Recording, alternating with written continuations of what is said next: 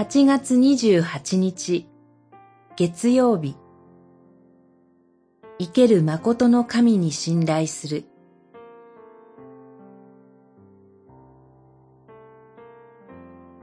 イザヤ書13章。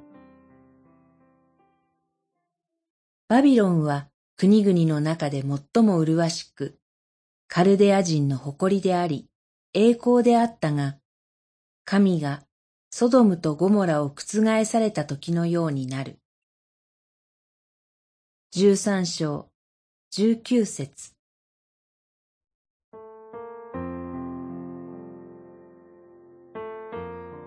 イザヤ書13章からイスラエル周辺の異教の国々に対する神の裁きが語られます。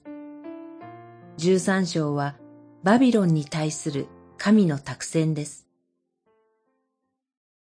イザヤはここでバビロンは国々の中で最も麗しく、カルデア人の誇りであり栄光であったと語っていますが、実はこの時点ではバビロンはまだアッシリア帝国の一部に過ぎませんでした。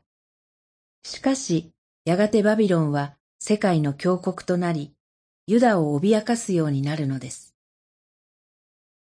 イザヤは神の民に、やがて大国バビロンによって厳しい試練がもたらされること、しかし、そのバビロンも、神がソドムとゴモラを覆された時のようになることを告げました。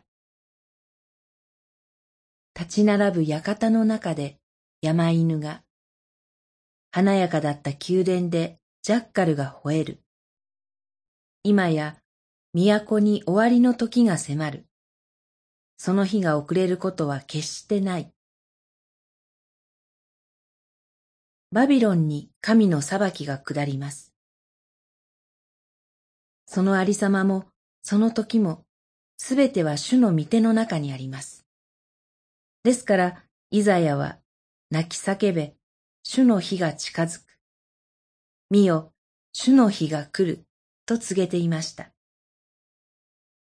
苦難の日に信頼を寄せることができるお方は、大いなる主、生ける誠の神のみなのです。試練に遭うとき、他の誰よりも主に信頼し、主の御翼の影に身を避けて祈りたいと思います。祈り。神様、今日も明日もすべてをご存知で収めておられる大いなるあなたに信頼して歩ませてください。